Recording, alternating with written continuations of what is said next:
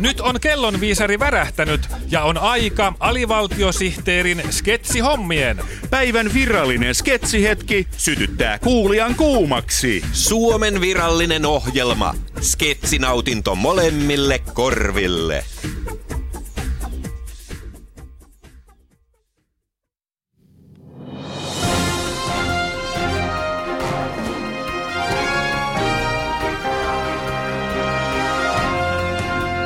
Nyt nostamme uutisankkurit ylös ja purjehdimme uutisten ulapalle. Horisontissa siintää muun muassa seuraavia aiheita. Uudet reilun kaupan kurkut markkinoille. Etiikka, kurkut ovat eettisesti korkeatasoisia. Kieku ja kaikusarjakuvasta japanilaisversio. Kieku ja haiku ovat saaneet hyvän kaikupohjan nousevan auringon maassa. Nyrkkeilijälegenda Muhammed Ali vaihtoi nimensä. Muhammed Halin tunnuslause on Hali tuli jallaa. Mutta ensiksi suomalaisen työelämän pyörteisiin. Niin sanotut nollatyösopimukset ovat yleistyneet viime vuosina. Työelämätoimittajamme Einomies Porkkakoski on tutustunut viime viikolla julkaistuun tutkimukseen nollatöiden yleisyydestä. Einomies, millainen työsopimus sinulla on? Täällä Einomies Porkkakoski ja minä olen Ylen toimitusjohtaja Lauri Kivisen kanssa tehnyt saunassa sellaisen sopimuksen, että meikäläinen antaa raportteja silloin kun huvittaa. Vai saunassa? Onko sopimuksesi jatkuva lämmitteinen vai kertalämmitteinen?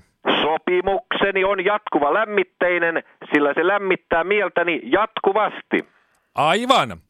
Niin, tuoreen tutkimuksen mukaan Suomessa on 83 000 nollatyösopimuksella työskentelevää ihmistä, joiden työaika voi olla viikossa jopa nolla tuntia.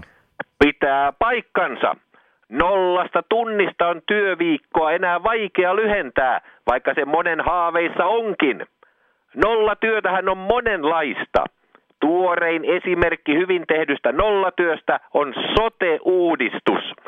Sitä tehtiin neljä vuotta ja lopputulos on täysin nolla.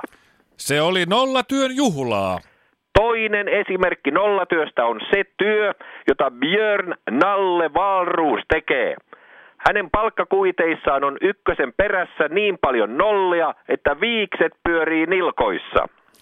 Tuohan kertoo sen, että nollatyö on kannattavaa. Eikä tässä vielä kaikki. Nollatyösopimuksen ansiosta on tehty merkittävä tieteellinen läpimurto. Nollatyösopimuksen avulla on päästy työajassa lähemmäksi absoluuttista nollapistettä kuin koskaan aikaisemmin. Tämä tarkoittaa sitä, että työaika on alimmillaan noin nolla tuntia viikossa, mikä on jäätävän vähän työntekijän palkkapussin näkökulmasta katsottuna. Tuohan on fysiikan Nobel-palkinnon arvoinen saavutus. Työnantajat ovat tyytyväisiä nollatyösopimuksiin.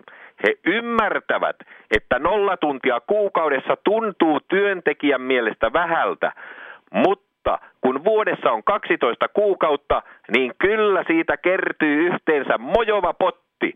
Täältä tähän.